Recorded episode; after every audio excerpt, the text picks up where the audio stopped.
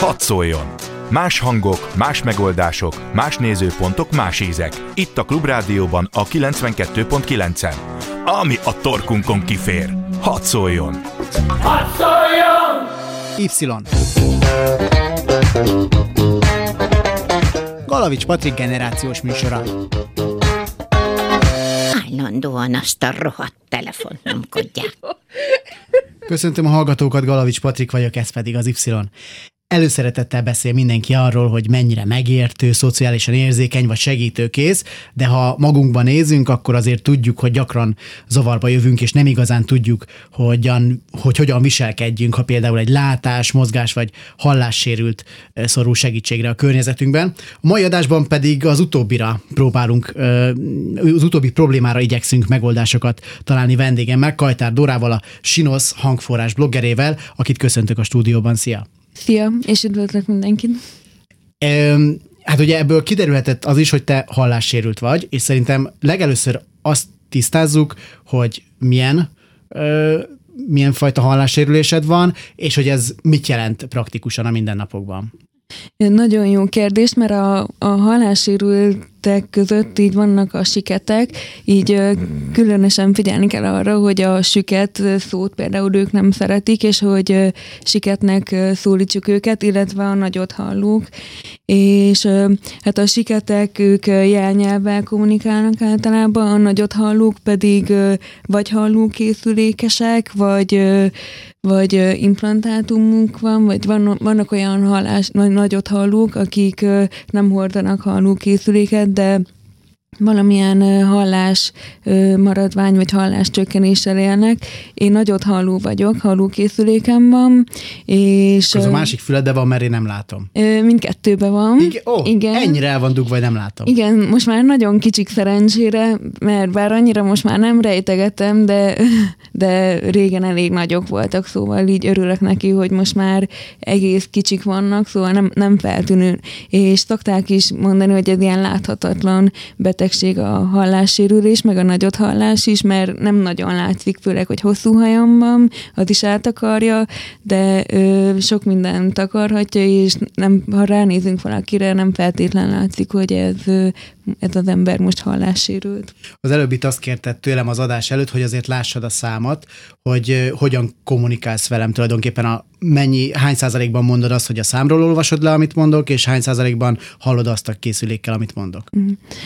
Hát a, hát a szájról olvasás az, az szerintem így az alapja, hogyha nincs rajtam halló készülék, és valakinek látom a száját, akkor nem hallok semmit, de úgy nagyjából értem, hogy miről van szó, mert attól függ, hogy az illető hogyan beszél, hogy tudok róla szájról olvasni, szóval így nem tudok, nem tudom megmondani pontosan, de, de viszont az nagyon nagy biztonságot ad, hogy a hallókészülék a, a hangot nagyon felerősíti, az ajokat jobban is halljuk, mint ti, úgy tudom, elég hangosak az ilyen dübögések, meg do, ilyesmi dolgok, mert azokat nagyon jól felerősíti a hallókészülék, de viszont a beszédértés az meg nem, nem egy százszázalékos hallás, és van ez a téfit, hogyha valaki hallókészülékes, akkor ugyanúgy hall, mint egy épp halló ember, ez így nem igaz, mert, mert sok minden kell azért a halláshoz, nem elég egy hallókészülék, hanem figyelni is kell, hamar elfáradunk a szájról olvasás miatt, szóval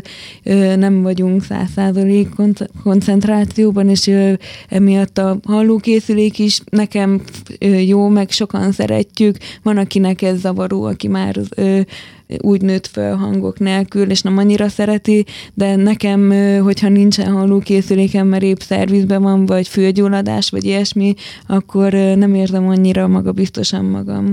A látássérülteknél van ez ugye, hogy meg szokták mondani, hogy hány százalékban látássérült, vagy hány százalékos a látássérülés, nálatok is van ilyen? Igen, bár inkább a decibelt szokták mondani, hogy hány decibeles a halláscsökkenés. Nekem 65-70 decibel körül van, így mindkét fülemre egy nagyon pici eltérés, tehát az egyik fülem talán 60-65, a másik meg 65-70 decibel. Annyival hallasz rosszabbul, ez azt jelenti? Igen, igen, igen. Hm. Ö, jó, hát ugye arra szerettem volna kiegyezni ezt az egész adást, meg arra megyünk majd ki, hogy ma milyen fiatal hallássérültként Magyarországon élni. Te mióta vagy hallássérült? A születésedtől fogva az vagy? Igen, úgy van, hogy valószínű, hogy születésem óta, csak nem vették észre időben. Öt éves koromban kaptam az első hallókészülékemet, mert addig így mentek a találgatások, hogy mi lehet az oka annak, hogy csendes vagyok, későn kezdtem el beszélni, és végül így kiderült, hogy, hogy hallás probléma. Ez hány évesen volt? Öt évesen, szóval óvodába derült már ki, és az óvodában így a mondókákat nem jól mondtam, gondolkoztam sokat ezen, hogy hogy lehet, hogy öt év eltelt úgy, hogy nem lett észrevéve, és hát arra jutottam, hogy mivel nem vagyok teljesen ö, ö, siket, hogy hallok valamennyit, hogyha nincs rajtam hallókészülék, de csak akkor, hogyha nagyon közel vannak hozzám az emberek, ez tényleg azt jelenti, hogy hogy hogyha az egymás arcából vagyunk, akkor úgy értem, egy méteren kívül már szinte semmiképp, semmit nem hallok, csak robbanásokat, abból valamennyit, vagy a kiabálásból, hogy van valami beszéd, de ö, a, azon, azon gondolkoztam, hogy ugye a kisgyerek nagyon közel van az anyukájához, meg, meg a grim, meg, megértettem a mimikából, arc, az arc grimaszokból, meg ilyesmi a dolgokat, és nem volt olyan feltűnő, de az oviban meg azért már kellett kommunikálni más idegen emberekkel is, meg a mondókákat meg kellett tanulni, azokat nem tudtam kompenzálni sehol, és igazából így derülhetett ki akkor Hát, hogyha most azt a kérdést teszem fel, hogy milyen volt így felnőni, az egy nagyon tág fogalom, és gondolom akkor egy 15 óra 55-ig ki is tudnád tölteni a, a műsoridőt, de azért egy kicsit le akarom szűkíteni. Például arra, hogy az oviban, amikor észrevették, hogy ez a probléma van, akkor, akkor a többi gyerek hogyan reagált? Mert például ez egy olyan dolog, amire azt gondolnám, hogy ha bár a gyerekek nagyon szemetek tudnak lenni egymással, de ez pont nem az, amit kicsúfolnak. Tehát azt gondolom, hogy a gyerekek kicsúfolják a kövér gyerekeket, lehet, hogy elszorakoznak, nem tudom, mozgássérű gyerekekkel is, az akármennyire borzasztóan hangzik, de talán a hallássérülés nem tartozik ebbe a, ebbe a, ebbe a kategóriába, amit ők így kifiguráznának, vagy ezt kipécéznék maguknak. Ez nálad hogy volt? Ö, hát igen, amúgy én szerencsés voltam, mert nagyon kevés csúfolódásért, főleg így, hogy a sorstársaimtól hallom, hogy ők azért jobban megviselte őket az óvodás kisiskoláskor, mert mondták, hogy sokat csúfolták őket, meg kifigurázták őket.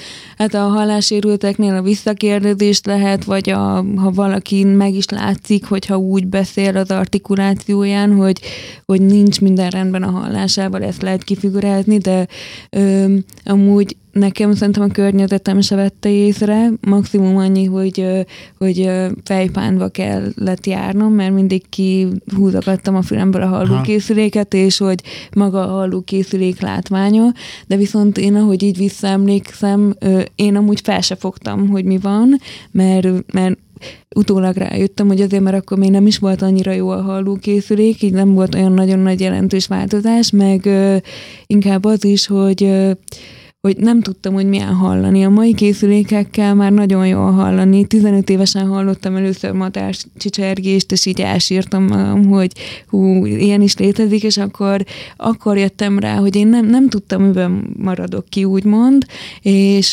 ezért nem is tudtam mihez viszonyítani, hogy én miért lennék más. Nem, nem, nem tudtam, hogy más vagyok, de a környezetemben meg azt láttam, hogy, hogy így kicsit szomorúak az emberek, vagy hogy így látszik, hogy úgy sajnálnak, de így nem nagyon értettem még óvodáskorban, hogy miért pontosan. De ezek szerint akkor olyan nagyon durva csúfolódást nem ért sose? Nem, nem. Engem Megértőek nem. voltak a gyerekek? Ez nagyon érdekes, hogy megértőek voltak, vagy, vagy ezt ők föl se fogták szintén, ahogy te se gyakorlatilag. Szerintem a Doviban nem fogták föl, meg ott nem, nem voltak ilyen konfliktusaim. Szerintem az iskolában már így megértőek voltak, hogy az osztályom nagyon jó volt általános iskolában, mert a tanáraim elmondták nekik, hogy mi van, és így, így hogy tudták. Ez volt az én szerencsém szerintem, hogy, hogy akiknek nem tudják az osztálytársai meg a tanárai, hogy mi van, akkor kialakulhat súfolódás, mert egy tudatlanságból is, mert nem tudják, hogy mi van, csak a következményeket látják, hogy, hogy ú, elbambult, közben meg csak nem hallotta, vagy hogy ö, rossz hülyeséget mondunk, akkor az is azért, mert nem azért azért, mert buták vagyunk, hanem mert egyszerűen nem hallotta a kérdést, rosszul válaszolt, vagy bármi ilyesmi. És akkor így nekem ez nagyon nagy szerencsém volt, hogy a szüleim tájékoztatták az osztályfőnökömet, az osztályfőnököm pedig a már elsőtől a, a, az osztálytársaimat, és akkor így, így nem, inkább azt éreztem, hogy megértik, és így próbálnak segíteni. Volt azért egy poszt itt a Sinosznak a honlapján arról, hogy voltak a, az iskolában azért rémálom pillanatok, mondjuk egy tolbamondás, Igen. hogy ebből azért nem feltétlenül az jött le, hogy minden pedagógus megértette a problémát, és hogy tudta kezelni a problémát. Persze nem, nem volt minden így lányálom a suliba se, de ö, hát igazából ez olyan, hogy tud, tudták a problémát, de nem mindenki ö, tudatosította annyira magába szerintem, mert ö, sokan mondták, hogy ú, mindig elfelejtik, hogy én hallássérült vagyok, mert így annyira nem látszik, és akkor így el is felejtik, vagy nem tudom, de, de a, igen, a tolvamondás, meg van egy-két dolog, amiről így nem is gondolná az ember, hogy hallássérültként milyen nagy kihívás, de... Mint például? Hát például a tesi órákat is szerintem sokan nem gondolnák, hogy most mi köze van egy hallássérültnek a tesi órának, miért lehet nehéz, és hát ugye az, hogy szájról olvasunk sokan, ez egy, hogy nagyon messze van a tesi tanár, nagyon nagy tér, közben fusál, közben guggolás, közben ö, ugrabugra, és akkor így egy a készülékünk nem is annyira bírja, besípol a mozgásra, és ö, kettő meg tényleg olyan visszhangosak a tornatermek, meg hangosak, a, ahogy a futás közben is például azok a, a gumi, ahogy, csak, ahogy a cipővel érintkezik, nagyon hangos, nem nagyon értjük a feladatot, mindig próbáltam nézni, hogy ó, az előttem lévőt, hogy, hogy mit csinál, nagyon remélve, hogy azt csinálja, amit kell, mert, mert tényleg így nem, nem nagyon hallottam például a tesi tanárt. Ráadásul a tesi tanárok között azért vannak tényleg ilyen vérszomjasok, akik, akik hogyha nem Usain Boltnak születtél, akkor, akkor már eleve mérges rád, és hogyha még hozzájön ehhez az, hogy nem csak, hogy nem vagy jó sportoló, de mondjuk egy ilyen probléma is, akkor aztán végképp fölforr az agyvize. Te neked volt ilyen? Hát szerencsére így uh, igyekeztem azért, szerettem a tesi órát, meg uh, kézilabdáztam, szóval így nem mondom, nem voltam üzem volt, meg nem tudtam gyorsan futni, de, de, de szerettem, és akkor ez így kompenzálta, hogy látták azért, hogy igyekszem, meg tényleg szerettem a sportokat, szóval így így emiatt így szerencsém volt, de amúgy igazad van, igen. Most nem akartam lehúzni a tesi tanárokat, de hát ez a helyzet. Szerintem mindenkinek volt olyan tesi tanára, aki, aki kicsit többet követelte az embert, és hogyha nem volt tényleg valami, nem tudom, Cristiano Ronaldo és Michael Jordan hibrid, akkor, akkor, akkor haragudott rá. Mik voltak egyébként a legnehezebb órák? Most a tesit már említetted. Mm, hát az angol, az, ami... az mindenképp, az kiemelni. Tényleg a nyelvtanulás az hogyan működik? Hát most már így 24 évesen megtaláltuk a tökéletes receptet, jó, ne, nem mindenkinek jó, de nekem nagyon bevált, hogy a tanárom úgy, úgy tanít, hogy úgy írja le, ahogy kifejezettem mondjuk, mert igazából a maga a nyelvtanna, meg az írásbeli dolgokkal így nincsen probléma, az meg mi is, ha leülünk, akkor, hogyha a tanár így jól elmagyarázza, főleg, hogyha így szemtől szembe, akkor úgy, úgy könnyebben megértjük, és akkor inkább a, a, a kiejtéssel van probléma, hogy hogy kell kiejteni a szavakat, és azt nem feltétlenül úgy halljuk, ahogy kellene, és akkor így nekünk ez be, bevált, hogy a fonetika helyett egy ilyen nagyon ilyen, hát ilyen hunglis módszerrel, gondoltam, hogy, hogy így leírjuk úgy, ahogy kiejtjük, és akkor éketetekkel az őhöz ő, hosszú ő, és akkor így írás alapján megtanulni ezeket a nehezebben kiejthető szavakat. Most egyelőre ez, ami a legjobban bevált. Van egyébként nyelvvizsgád? Igen, van.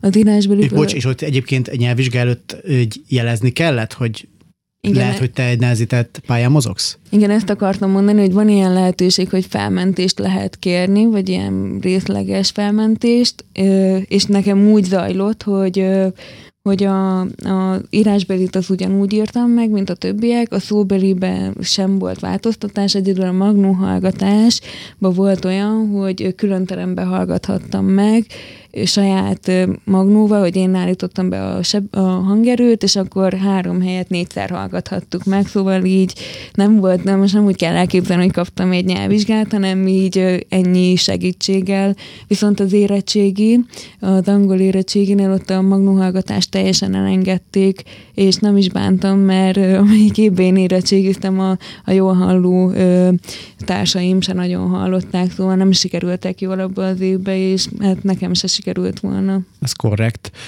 Most csak ugye eszembe jutott egy anekdota Kossuth Lajosról, ugye nekik még a 19. században nem lehetett listening, és állítólag történt olyan, hogy Kossuth Lajos megtanult könyvekből angolul, és aztán amikor Amerikába kiment, akkor mondott egy beszédet, amit itt senki nem értett, mert hogy annyira, annyira köze nem volt. Nem tudom ezt, hogyha valamelyik hallgatónak erről van több infoja, hogy ez anekdota, vagy, vagy tényleg így van, azt kérem írja meg, mert ez engem, engem ez a sztori nagyon érdekel. Felvételiztél aztán egyetemre? Igen, most fogok államvizsgázni, mert közben dolgoztam, és szóval így levele levelezőn folytattam, számvitelt tanultam, és a gyógypedagógia is terben van, jövőre szeretnék majd a bárcira jelentkezni. Csak azért érdekes ez, mert ha a tesi órán távol volt tőled a tanár, és nehezen lehetett szájról olvasni, akkor ez egy egyetemi előadóban hatványozottan igaz. Igen, hát igen, olyan volt, mint az elején, mintha nem lett volna rajtam hallókészülék, tényleg annyira nem nagyon hallottam semmit. De erre két megoldás is van, de az első az mindenképp, hogy, hogy beszélni minden oktatóval külön, és jó fejek voltak, mert mindenki megpróbálta a megoldást megtalálni, volt, akivel nem találtuk meg, volt, aki mikrofon szerzett be, és akkor akkor úgy kicsit jobban hallottam, de amúgy vannak már ilyen FM rendszerek, ami a hallókészülékeket segíti, ami úgy működik, hogy a tanárnak a nyakába lehet akasztani, vagy letenni az asztalára, hogyha nem mászkál, hanem ül, és akkor így a csak ezt nem minden hallókészülékkel lehet párosítani, és akkor így a mi, mi ö, fülünknél is van egy ilyen ö, rész ennek az alkatrész, ennek a szerkezetnek, és akkor így kicsit kihangosítja, hogy de csak mi hallunk jobban, hogy ez nem egy mikrofonként működik, ez nagyon sokat tud segíteni, csak tényleg ez attól is függ, hogy milyen típusú valakinek a hallókészüléke. Az enyémhez pont nem lehetett ilyet, úgy tudom, de van ilyen író talmácsolás is. Az egyetemeken nagyon figyelnek arra, hogy, hogy segítsenek nekünk, csak ezzel is az a probléma, hogy például az író tolmácsot, ha nézzük, ez azt jelentette volna, hogy egy jegyzetelőt bérelnek úgymond nekünk, hogy jegyzetet készítsen az óráról, csak hát nekünk kellett volna beszerezni a jegyzetelő emberkét, és az így nem volt könnyű, mert mindenki a saját ö, jegyzetét szerette volna írni, és ez külön lapra kell, hogy ilyen nagyon mm, körülményes volt ez a dolog, és akkor így kaptak volna érte pénzüttatást, és akkor így ezzel akarták segíteni azt, hogy nekünk legyen jegyzetünk, de így hát nekem nem volt szívem senkitől azt mondani, hogy ne a saját füzetébe, hogy akarja, ezért nekem nem volt írótolmácsom, de viszont a DM barátaimnak elkértem a jegyzetét, és abból így lemásolgattam, hát hogyha lenne elég ilyen író-tolmács szakképzett, amiben sajnos a tolmácsokban hiány van, jelnyelvtolmács és író-tolmács tekintetében is, az nagyon-nagyon jó lenne, hogyha mindenkinek a rendelkezésére állna ilyen író-tolmács, hogy ö, úgy külföldön voltam ö, ilyen nyári táborban, ahol csak ilyen nagyot hallók voltak Hollandiában, és ott például mondják, hogy, hogy nekik az órára lehet bevinni ilyen írótolmácsot, és úgy kell elképzelni, hogy, hogy egy ilyen projektorra kivetítik a, a szöveget, de, de ilyen élő, élő feliratozás jelleggel, hogy hátulról megszólal van, aki ezt mondja, közben röhögés, és így nem marad ki az ember belőle, és ez így szerintem nagyon jó, és én nagyon örülök örülnék, ha Magyarországon is ezt meg lehetne csinálni, csak hát az is probléma, hogy az angol nyelv az sokkal egyszerűbb, mint a magyar. A magyarok nem, nem, nem nagyon lehet ilyen gyorsan írni, mert az angoloknál így ki van fejlesztve egy ilyen speciális billentyűzet, hogy például amik így gyakran ismétlődnek ilyen ragok, vagy nem tudom, minek hívhatnánk ezeket, de hogy például information, hogy a, a, a, a sön az nagyon sokszor van, és akkor van egy ilyen billentyűzet, és így gyakorlatilag három kattintással egy szót le tudnak írni míg a magyar betűket így nem nagyon lehet így beprogramozni, vagy lehet, hogy aki ért hozzá, az programozza beléci, mert ez sokat segítene.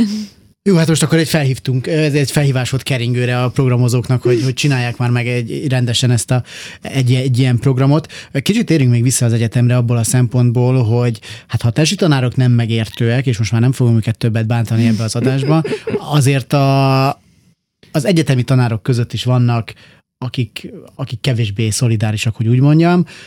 Egy híres eset a, az én egyetememről, az AF-ről, az Államigazgatási Főiskoláról egy régebbi sztori. Szóbeli vizsga előtt volt egy lány, aki elájult a terem előtt, és a tanár kijött, és így ő ment vissza a tanáriba, és átlépett a lányon. Hogy, hogy ez nyilván a, a legdrasztikusabbak egyike, de hogy ez, ez így megtörtént. Veled mennyire voltak ott megértőek, meg mennyire mondták azt, hogy oké, okay, nehezített pályán mozgol, nyilván, vagy mozogsz, úgyhogy, úgyhogy azért valamennyit segítünk. Nem engedünk, hanem segítünk. Nagyon érdekes, amúgy már a közgáz és tanárokat sem szokták szeretni, vagy számíteltanárokat, de így tényleg azt tudom mondani, hogy így 90%-ban így nagyon segítőkészek voltak, és így a, a legbrémesebb tanárok is valahogy így meglágyultak. Volt olyan, aki mondta, hogy mert úgy volt, vannak olyanok, hogy nem adják ki a diát például, és akkor jegyzetelni kell magunknak, és ráadásul nagyon gyorsan mondta a tanárnő, első óra ez volt, és akkor mondta, hogy nem adja ki a diát, és jegyzeteljünk, és azt is kéri, ami dián van, azt is, amit elmond, és így emlékszem, hogy az első órán szétállt a fülem három fele mert így egy figyelni kellett volna a diákra, le kellett volna körmölni, kettő figyelni figyelni a kiegészítő dolgokra, amiket mond, mert ráadásul nem is a diát olvasta föl, hanem teljesen mást mondott, és akkor szájról olvasni, azt leírni, és akkor így emellett így, így ezt az egészet így összerakni, ez nagyon nem volt könnyű, és akkor mondtam neki, hogy ó, küldje már el, mert, mert tényleg nem fog menni, és szerintem kicsit így féltek is, hogy ez egy ilyen kifogás, meg kibúvó, és mondta, hogy nem lehet róla szó, mert... mert... Igen, a PPT-ket azokat az egyetemi tanárok egy része úgy őrzi, mint a Szent körülbelül. Nem, nem tudom, mi lenne azokon leírva, hogy... Tehát, hogy igen, ő is nagyon őrizte, és hát jó, így beletörődtem, mert mondom, nincs mit csinálni, és nagyon meglepődtem, mert a következő órán kihozta nekem nyomtatva, és így annyira durva volt, és utána minden óra előtt nyomtatva odahozta nekem, és az els, a második óráról pont amúgy késett fél órát, és nem zavartatta magát, oda jött, ott ültem a terem közepén, és akkor odahozta nekem kinyomtatva a diasorcóval, nem küldte nem engedett belőle, de viszont keresett rá egy más másik megoldást, és ez ő például így nagyon önszívembe lopta magát, hogy így ilyen kreatív megoldást talált rá. Nyakas volt, de segítőkész. A hírek előtt most már ne kezdjünk bele új témába, de alapvetően majd a hírek után arról szeretnék beszélgetni, hogy mit tapasztalsz, mennyire szolidárisak általában a magyarok mert most azért mondtál pár jó példát, amik teljesen pozitívak voltak, és engem meg is leptek, de, de hogy általában mit tapasztalsz például az utcán, arra leszek majd kíváncsi a hírek után, úgyhogy majd jövünk akkor vissza Kajtár Dórával. Y. Galavics Patrik generációs műsora. Köszöntöm a hallgatókat, ismét én Galavics Patrik vagyok, és Kajtár Dórával beszélgetünk arról, hogy milyen ma hallássérült embernek lenni Magyarországon, és az adás első felében Dóri hát csak pozitív dolgokat tudott gyakorlatilag elmondani itt a magyar emberekről, meg arról, hogy milyen volt oviba járni, iskolába járni, egyetemre járni Magyarországon hallássérültként, és ebből én azt a következtetést vonom le egyébként, hogy, hogy mégiscsak azért szolidaritás az van, meg megértésre lehet találni. Hogy ez a, tényleg ez az általános tapasztalatod az utcán is, meg, meg mindenhol?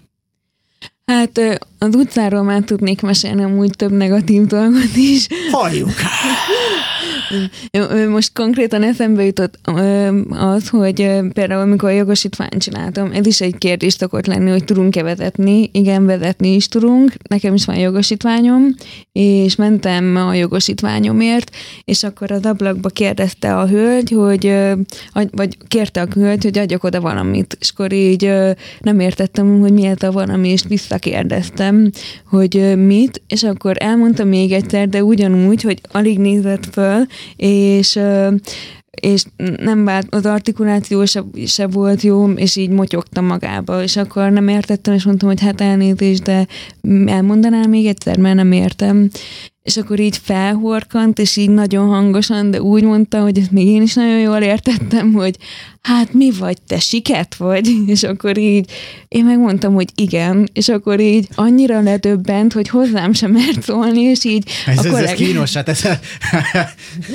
igen, és akkor így a kollégája jött, és befejezte velem a műveletet, mert annyira ciki volt neki, hogy már nem is szólt hozzám utána, mert hát igen, vannak ilyenek, hogy mondjuk ha nem reagálunk, akkor vagy oda bökünk valakinek, vagy nem veszük észre, vagy bármit csinálunk, akkor így, így szokták azt gondolni, hogy ilyen bunkó emberek vagyunk, de, de akik ismernek, azok, azok inkább sokkal elfogadóbbak szerintem, akik így tudják, hogy mi a problémánk. Inkább, hogyha valaki nem tudja rólunk, hogy, hogy hallássérültek vagyunk, és ebből fakadóan csinálunk valamit, valamit, vagy nem csinálunk, akkor ö, azok jobban így kiszoktak akadni, vagy ilyesmi. Mi az, amit egyébként mindenképpen elvársz ö, azoktól, akik ö, akik még nem tudják, hogy, hogy hallássérült vagy, de mondjuk már realizálják szépen lassan, hogy, hogy az vagy, hogy mit, mit vársz el tőlük, hogy uh-huh. mik legyenek elsősorban megértőek, segítőkészek, őszinték. Hát türelmesek szerintem. Én, én úgy szoktam gondolni, hogy a türelem az sok mindent megoldana, vagy hogy tényleg az, hogy egy nyitottság is legyen úgymond, hogy akarják megérteni, hogy hogyan lehet segíteni nekünk például, vagy ö, tényleg szerintem inkább türelem kell hozzá, mert, mert aki már így tudja, hogy például valaki meg tudja, hogy hallássérültek vagyunk, egy ne akadjon ki, mert, mert tényleg nem, nem olyan nagyon vészes dolog az, hogy, hogy nem hallunk nehéz sokszor, vagy vannak pillanatok, amikor nehéz, és akkor így máshogy, de én úgy szoktam valani, hogy nem tudunk mindent megcsinálni, de a legtöbb mindent meg tudjuk csinálni, csak például több erőfeszítéssel, vagy most például a tanulmányokra gondolunk, akkor, akkor kicsit utána kell olvasni, mert amit mi nem hallottunk, a tanár elmondta mondjuk öt percbe a lábjegyzetet, és akkor nem értettük, mert, mert hogy nem hallottuk, akkor azt nekünk el kell utána olvasni, és a, ugye a sokan meg megtanulják már rögtön ott, hogy meghallják, és így annyira például a hallásra így nem támaszkodunk, de de ö, szerintem így, a, hogyha tényleg valaki türelmes, és ha visszakérdezünk, nem húzza fel magát rajta, azért nem könnyű úgy élni, hogy tényleg sokat kérdezünk vissza, mert így az ember, hogyha fáradt, vagy akkor idegesítő lehet, de szerintem, hogyha így türelmesen állnak hozzánk, akkor így minden jó lesz. Igen, én nagymamámmal is elég hangosan szoktam már kiabálni, de ő még akkor is vissza szokott kérdezni, már csak szerintem megszokásból is. Közben kaptunk egy kérdést itt az adás előtt Gábortól a, az egyik promóhoz, amit megosztottál, Dóri. Azt írja Gábor, hogy engem az érdekelne, hogy illik vagy kell viselkedni egy olyan, olyan ember társaságában, aki hallássérült. Mire érdemes figyelni, mit ne mondjunk, vagy ne viselkedjünk, stb. Vannak-e olyan dolgok, ami ilyen abszolút, hogy is mondjam, ilyen vörös vonal, ami, amit, ami szerintem egy nagyon szubjektív dolog, hogy ki mit visel el, de van-e olyan, ami nagy valószínűséggel minden hallássérült azt mondja, hogy na ezt azért ne, hmm. Hát amúgy ez tényleg, ahogy mondod, hogy ahányan vagyunk, annyiféle, hogy valakit zavar, ha azt mondják rá, hogy hogy süket, valakit nem zavar, valakit ad is zavarra egyáltalán már így, vagy hallássérült, vagy de szerintem ez még így belefér. Inkább ami úgy tényleg, amit nagyon sokan nem szeretünk, az, hogyha fogyatékos vagy, azért azért az durva szerintem, hogy akkor van ez a fogyatékkal élő személy, így De ez már nem is. PC, úgy tudom, hogy ez már senkire nem PC ezt mondani, hogy Mhm. fogyatékkal él, tehát már arra se, aki nem tudom, mozgássérült. Mhm. Hát nem tudom, ez nekem nagyon csúnya kifejezés, de hát így ez van, így ezt, ezt szokták használni, hogy ö, hogy hát szerintem az, hogy hallássérült, az úgy nem ciki, mert hogy mindenkinek van valami problémája, szinte már mindenkinek van valami betegsége, és így ez, ez nem olyan dolog a hallássérülés, amit szégyelni kellene, csak szerintem így fiatal korban, még kamaszkorban, főleg már mindenért, mindent úgy az ember tragikusabbnak gondol, akkor én is úgy gondoltam, hogy ez egy szégyelni való állapot, de nem szól így, hogyha azt mondják, hogy hallássérült vagy, akkor így az nem sért, ha azt mondják, hogy hát te fogyatékos vagy, az úgy kicsit érdekesebb. Most Gábor kérdését kicsit én is megválaszolom helyetted, aztán majd kiegészítesz, vagy mondasz erre valamit. Én, ha hallássérültel találkozom, ha ö, látássérültel találkozom, ha mozgássérültel találkozom bárkivel, akkor én nekem az a, az elképzelésem, hogy viselkedjek természetesen. Mert ha belegondolok, hogyha nekem lenne bármilyen ilyen jellegű problémám, semmi nem idegesítene jobban, mint az, hogy engem ott nyílt színen elkezdenek sajnálni, és így nagyon látványosan akarnak segíteni, és demonstrálni akarja valaki azt, hogy ő mennyire jó fej. Én nekem azt gondolom, hogy nekem erre nem lenne szükségem, és azt gondolom, hogy ez titeket is zavarna, hogy ezt, ezt a fajta természetességet várjátok el tulajdonképpen. Igen, amúgy szerintem igazad van, mert én például nagyon ezt szeretem, hogyha az emberek természetesek velem.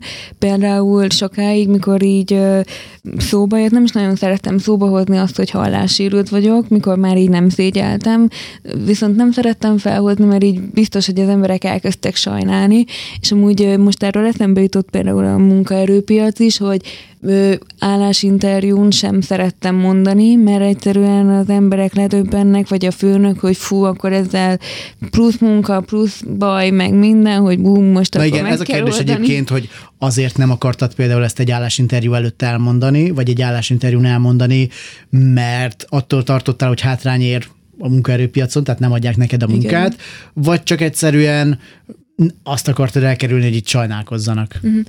Hát főleg az első, de hogy a, sajnálatot én amúgy sem szeretem, hogyha sajnálnak, de hogy így a, például kifejezetten egy állásinterjún, meg hogy most azért ne kapjam meg a munkát, mert hogy meg, megérnek ettől a szótól, hogy hallássérült vagyok.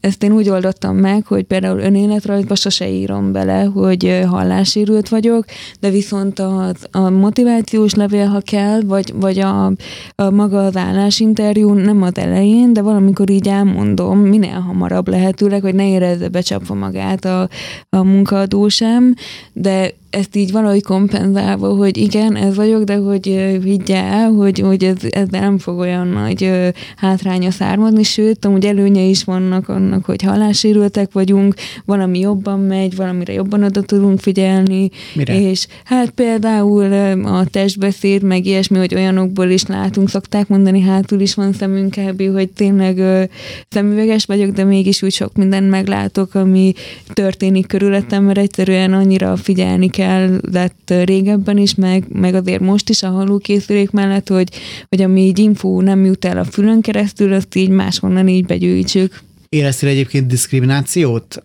a munkaerőpiacon valaha? Hát igen, azért volt, voltak, volt egy hely, ami egy elég menő munkahelynek számít. Fél év volt, hogy bejussak, mert egy diák munkáról van szó. Nagyon szerettem volna oda menni, mert rugalmas volt a munka, és igazából egy fél évbe telt a diák munka közvetítőnek meggyőzni őket arról, hogy, hogy hallássérült term- az, hogy hallássérült vagyok, nem lesz probléma, hogy így én, én közvetlenül nem találkoztam velük, nem is ismertek, csak így egy fél évig próbált engem így beajánlani, hogy, hogy de jó, nagyon sok túljelentkezés volt a munka, munkára, az állásra, de, de azt mondta az illető, akik ö, a- ott dolgozott, a diák szövetkezetnél, hogy, hogy, hogy ő győzte meg őket arról, hogy nem lesz baj. Kellett egyébként ehhez a munkához, és ez most borzasztó hülyén fog hangzani, mert nyilván kell hozzá a hallás, mindenhez kell, de hogy ha valaki nem karmester lesz a Liszt Ferenc Zeneakadémián, akkor azért ennek kisebb jelentősége van. Tehát nem tudom, egy beszerzőnek, most mondtam valamit, mm-hmm. azért nem feltétlenül olyan fontos, hogy ezer százalékos legyen a hallása. Tehát, hogy ilyen, ilyenről Igen. volt egyébként Hát szó? amúgy egy mozinál volt ez, jegyszedő kategória, nem tudom, állás, hát kell, valamennyire kellett nyilván hozzá hallani, de meg, meg figyelni kell az ilyen, az ilyen diákoknak arra is, hogy a film jól megy, meg ilyesmi, de azért utána felvettek, és nem volt gond vele, mert, mert hogyha telefonálásról volt szó, azt más elintézte helyettem, és, és a filmek is mindig épp azzal a szinkronnal mentek, amivel kellett, szóval így nem, nem volt emiatt gond utána. Az előbb mondtál egy egy ilyen félmondatot csak, hogy mikor már nem szégyeltem, hogy hallássérült vagyok, meddig szégyelted? Meg mi fordította át? Hát szerintem olyan 14-15 éves koromig szégyeltem, és utána az fordított át bennem, hogy nagyon ritkán beszéltem ö, ö, idegenekkel, vagy akiket így nem ismertem, a suliba is például, aki így nem volt barátom, vagy így ö, nem volt valami szorosabb kapcsolat osztálytárs, vagy ilyesmi, ö, nem nagyon beszélgettem másokkal, mert így féltem, hogy nem fogom hallani, és úgy mit fogok csinálni, nem akartam elkezdeni magyarázni, hogy mi van, mit kell velem csinálni, és akkor a suliban volt egy ilyen menő csaj, minden suliban vannak menő csajok, meg menő ö, srácok, és akkor így az egyik menő csaj elkezdett velem beszélgetni, és így tök jól ment a kommunikáció, meg még ha így volt is visszakérdezés, tök normálisan reagálta le. Na és ez nagyon rádöbbentett arra, hogy fú, hogyha még ő is szóba áll velem. Meg aki... a többieket is, hogyha menőcsön beszél vele, akkor azért már nekem is szabad. Igen, szóval ez így nagyon, nagyon rávilágított arra, hogy fú, amúgy azért nagy részben az én hibám is volt, hogy, hogy nem nem kommunikáltak velem az emberek, mert én is zárkózott voltam, és ekkor nyíltam ki, hogy nem fogom szégyelni, de, de mire így tudatosan felvállaltam, azért ez beletellett pár évbe, hogy az egyetemre már úgy mentem, hogy azért ott már felvállaltam, hogy ki vagyok, meg, meg ott már tudtam sírás nélkül beszélni róla például, hogy, hogy ilyen igényeim vannak, és egyedül oda tudtam menni az összes oktatómhoz, elmondtam neki, és nem szégyeltem se professzor előtt, senki előtt, ott már így az egyetemen már így magabiztosabb voltam. Jó, hát nálad ugye egyértelmű, hogy ezt felvállalod, bloggerkedsz, írsz erről a, akár a mindennapjaidról. Mit látsz egyébként, hogy a, hogy a többi hallás sérült, akár a nagyot hallók, akár a siketek, köztük ez, ez mennyire probléma ennek a felvállalása, meg a, meg a bevállalása? És szerinted, és ez a, ez a másik része a kérdésnek, hogy jogos-e a félelmük? Szerintem jogos, mert mert még ha nem is mondanak semmit, akkor egy arc kifejezésbe látszik, hogyha mondjuk tényleg nem, nem csak türelmes emberek vannak, és mondja valaki, hogy ú, hallássérült vagyok, akkor egy ö, csalódott tart kifejezés is mondhat, már elárulhat így ö, dolgokat, és akkor így ez rossz érzés lehet, de viszont szerintem, hogyha így felvállalja az ember, és az elején még érik is ilyen negatív tapasztalatok, vagy ugye addig nem éri, mert nem tudják róla, de, de az elején nyilván fogják, hogy lesznek különböző reakciók. Nekem is az elején például nagyon sokan azt mondták, mondták, hogy jaj, nem is tudtam, én azt hiszem, hogy te pösze vagy. Hát ez nekem nagyon fura volt, mert így, hát inkább legyek Ez inkább aranyos, nem? Tehát ez inkább aranyos, nem? Tehát, hogy félreértette a helyzetet, Hát igen, csak nem tudom, én úgy, én úgy voltam vele, hogy jaj, nem már most akkor mindenki azt hiszi körülöttem, hogy én pösze vagyok, és akkor utána így nyilván ez már nem zavar most,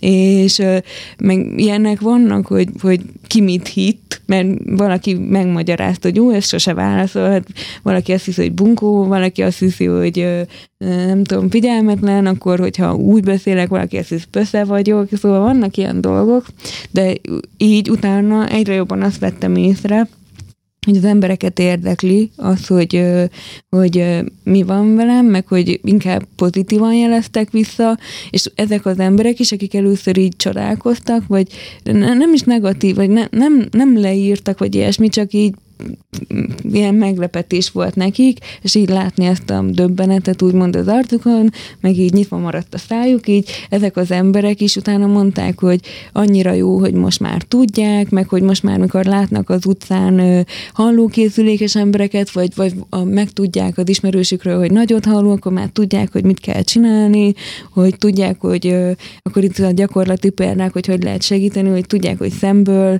kell kommunikálni, vagy hogyha szólni akarnak nekünk, akkor, és háttal vagyunk, akkor érdemes hozzánk nyúlni a vállunkhoz, rátenni a kezünket, hogy, hogy neked beszélek, figyelj, és akkor megfordulunk, figyelni arra, hogy milyen pényviszonyok vannak például, hogy hogy sötét kávézóban, zajos kávézóban nem úgy tudunk beszélgetni, akkor menjünk inkább valami világosabb helyre, meg, meg csendesebb helyre, hogy erre is figyelni, meg most érdekes gyerekekkel voltam, gyerek, ismerőseimnek a gyerekeire vigyáztam, nem nagyon tudták, hogy hallássérült vagyok, de így most kiderült a hét alatt, és, és akkor a filmet nézett, és magától rakott rá feliratot, azt hittem elolvadok, hogy mondom, 12 éves volt a lány, és akkor így felfogta, még valakit nagyon zavar a feliratozás, és akkor így családon belül ezt így nehezebben oldottuk meg a feliratokat, mert hogy valakit meg tényleg zavar, és akkor így, mert ö, ilyen dolgokkal lehet segíteni, ilyen apróbb dolgokkal. A világért sem akarom a saját helyzetemet akár a hallássérültséghez hasonlítani, akár, akár más milyen problémához, de azért engem a barátaim azért szoktak kipécézni, mert vagyok 173 centi, ők meg mondjuk vannak akár 190 centisek is. Szerintem nem én vagyok alacsony, hanem ők magasak. De ettől függetlenül nyilván megkapom a, a fricskákat, hogy hát milyen itt a, nem tudom, a a legelőnek az illata, meg mit én biztos jobban érzem, meg hogy 120 centi alatt itt be lehet menni, és ez akkor nekem van. És ezeken én jókat nevetek, meg nyilván én is visszavágok, nem hagyom magam. A ti helyzetetekben egyébként nyilván ez is nagyon szubjektív de mennyire lehet ezt humorral kezelni? És most, hogy így készültem az adásra, talán a leghíresebb magyar hallássérültről, Weiss Fanniról olvastam a sztorit, hogy a férje egyszer, amikor a Fanni porszívózott, kihúzta a dugót a, a, a, a, a, a, a falból, és akkor, és hát akkor ugye nem ment tovább a, a porszívó, de Fanni szegénykém, ő még, ő még húzogatta, és még megnézte, hogy mi van, és akkor azt hitte, hogy a, a porszívó romlott el, és nem is azt nézte még. És hát ezen én bevallom, hogy jót nevettem, azért, mert azt gondolom, hogy ha Fanni ezen nevetett, már pedig ezen nevetett, akkor nekem is szabad. És nyilván itt nagyon szubjektíven lehet meghúzni a határokat megint. De, de azt hiszem, hogy amikor valaki már tényleg elfogadja azt, hogy ő neki ezzel kell élnie, mint ahogy te is azt mondtad, hogy egy idő után már nem szégyelted, akkor utána ez már egy jó kúra. Te is ezt látod, hogy egy ilyen az elfogadásnak egy, egy olyan pontja az, amikor már tudsz nevedni magadon, hogy eh, meg ezeken a, ezeken a dolgokon? Igen, amúgy abszolút így van, amikor én is így elfogadtam magam, utána eljutottam arra a szintre is, hogy tudtam magamon nevetni is.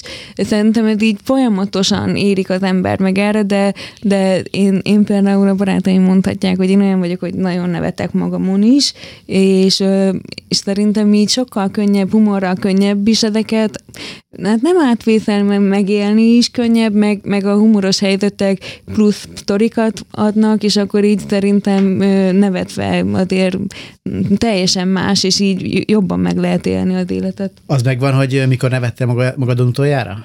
Hát ma biztos, hogy ma. Ja, hogy ez minden, ez ilyen konstans előfordul. Igen, ez mindenre előfordul, hogy kifejezetten hallássérüléssel kapcsolatban, amikor félrehallok dolgokat, akkor mindig nevetek, de tényleg így most nem rémlik, hogy mikor, de, de elég sűrűn szokott előfordulni. Általában úgy szoktam befejezni az adásokat, nem direkt, de általában most úgy szokott kijönni a lépés, hogy megkérem a vendégeimet, hogy üzenjenek valakiknek, és nyilván nálad kézenfekvő, hogy azoknak üzenjél, akik még szégyellik azt, hogy, hogy ezzel kell élniük, hogy akár hallássérültek, akár nagyot hallóak, akár siketek, hogy nekik mit mondanál, hogy, hogy, hogy miért kell ebből kijönni, hogyan kell ebből kijönni? Hát szerintem azért, mert egy magabiztosabbak leszünk, és akkor úgy sokkal boldogabb is az életünk így, meg magunkat skatujázzuk be, szóval így azt üzenném, hogy, hogy először önmaguk előtt fogadják el, utána meg így mások előtt is bátran vállalják fel, és meglátják, hogy az emberek is máshogy fognak viszonyulni hozzájuk, hogyha magát szereti, akkor mások is szeretni fogják, illetve a közösség nagyon sokat tud adni, így, hogy nagyot halókkal találkozom, szóval, hogyha a sinosz hangforrásra rá keresnek, akkor tudnak csatlakozni hozzánk, és így könnyebb lesz az életük. Hát köszönöm szépen, hogy itt voltál. Én köszönöm. Kajtár Dórával beszélgettem, az adás elkészültét Árva Brigi segítette, a technikus Kemény Dani volt. Hamarosan ezt a beszélgetést is meghallgathatják a Klubrádió honlapján és Spotify-on is, csak úgy, mint minden korábbi adást. Ajánlom tovább a rádió közösségi média felületeit, Facebookon, Instagramon és YouTube-on is osztanak meg tartalmakat a kollégák, kövessenek minket ezeken is. A Facebookon, Instagramon és a már említett Spotify-on pedig engem is megtalálnak.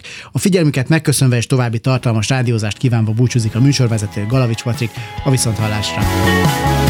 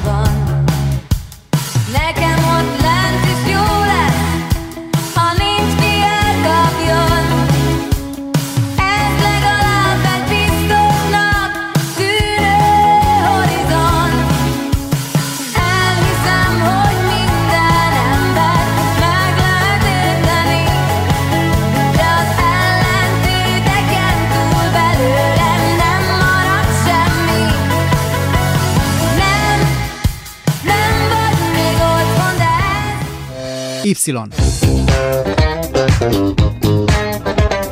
Galavics Patrik generációs műsora. Állandóan azt a rohadt nyomkodják.